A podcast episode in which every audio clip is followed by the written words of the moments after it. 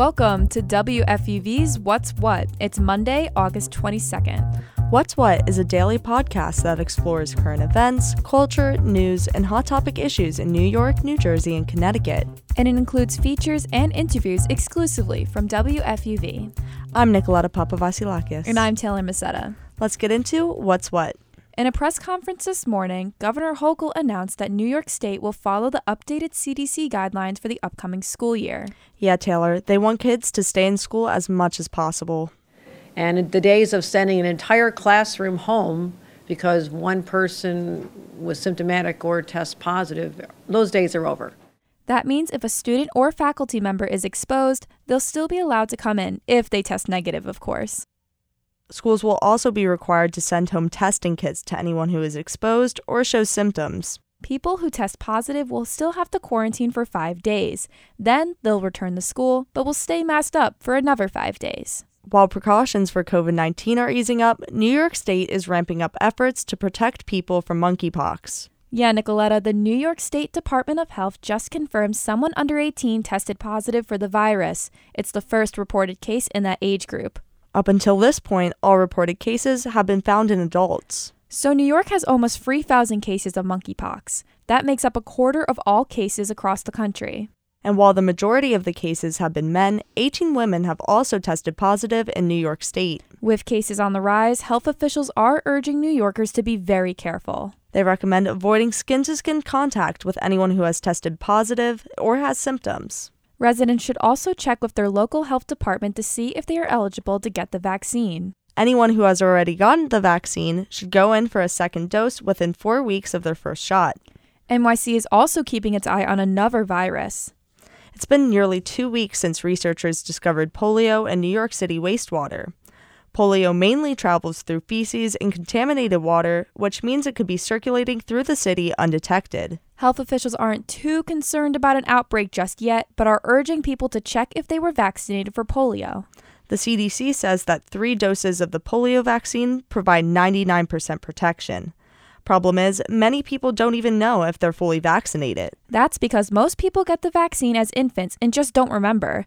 And if you've moved from state to state, it may be hard to find these records. Luckily, most young people can find their records thanks to the Immunization Information Systems. This resource launched in 1992 and documents childhood vaccinations. If you can't find your records there, your best bet is to reach out to your childhood healthcare provider or to ask a parent or guardian. New York is closely watching the situation, and only one symptomatic case has been recorded in the state so far. Well, New Yorkers are spinning here waiting for you, Harry.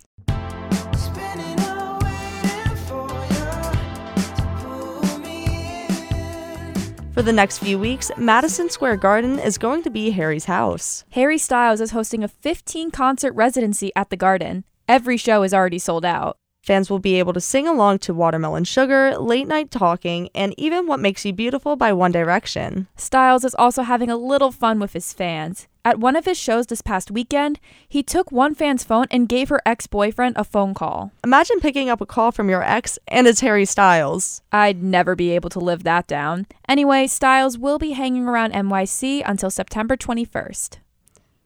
Drinks, books, and community were the center of the New York Public Library's recent rooftop book reading. It was one of many events the library has hosted in partnership with an outside organization to highlight an inclusive collection of authors. Now that New York City is returning to in person events after years of virtual gatherings, it's only natural that the library joins in on the fun.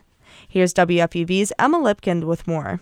The New York Public Library serves as a community center for all New Yorkers. So, after two years of virtual events, the library is making strides to reunite people in person under their roof, or in this case, on them. On July 29th, the public library hosted a rooftop book reading event with the Asian American Writers Workshop to bring new, diverse authors to the community.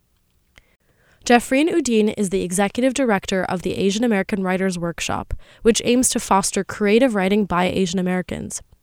She says it's important to show the variety of what's in the literary world. I think events like this and diversifying the lineups at events like this are really important for just demonstrating how diverse the Asian American literary canon is. During the event, everyone was basking in the scenic views from the new rooftop at the Stavros Niarchos Foundation Library in Midtown. People were drinking, mingling, and even doing puzzles in the indoor area. At the Sunken Garden, all ears were on Daphne Palasi Andreadis and Zain Khalid. The events featured writers. Despite some drizzling, each author proudly shared an excerpt from their books. We live in the dregs of Queens, New York, where airplanes fly so low that we are certain they will crush us. That was Daphne Palasi Andreadis, reading the opening line from her debut novel, Brown Girls. A Queens native, she meshes poetry and literature, reality and fiction to capture her perspective on immigrant life in the borough. After the readings, event goers were eager to chat with authors Daphne and Zain, as well as get their new book signed.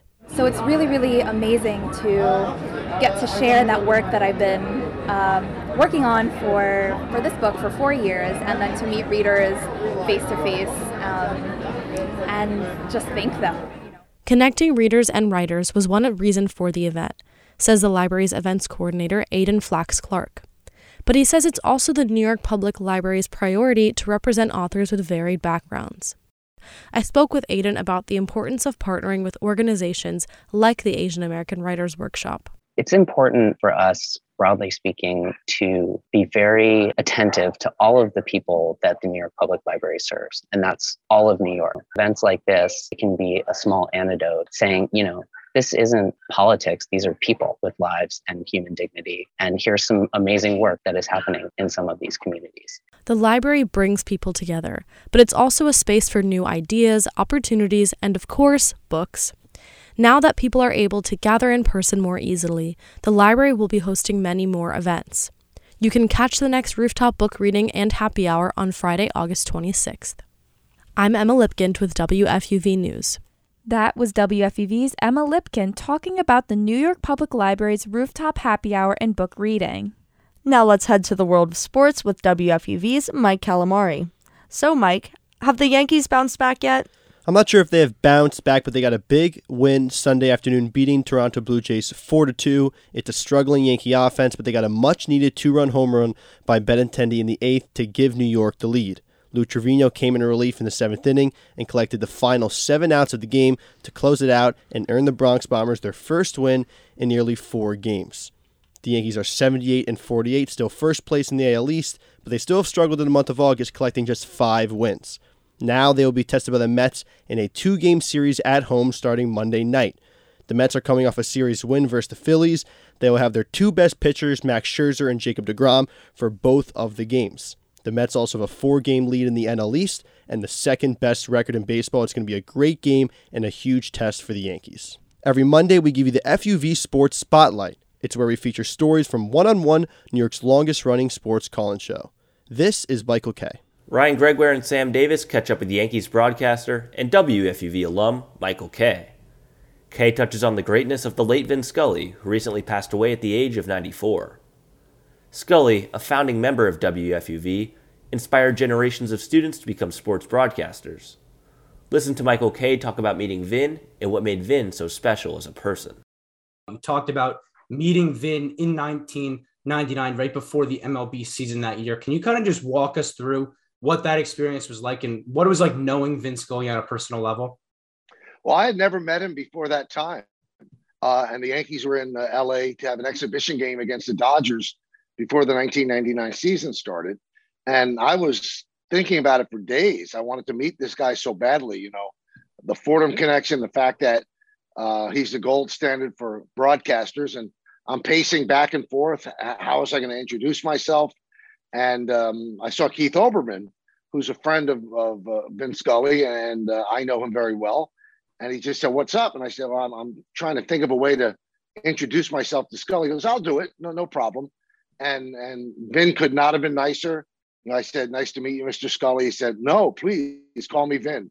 And I took pictures with me, and we spoke for a long time about the Fordham connection, about both of the teams that that we covered. And he was everything that you'd want him to be uh, and that you would hope that uh, uh, your hero would be when you get to meet him. He's just great. Going off that kind of Michael, I mean, we all you know have have heard from Vin Scully as the broadcaster, but what made Vin so special as a person? You know, it was just that he he always seemed like he had time for people, and because Vin Scully was a stop in the press box for every writer and broadcaster that came through.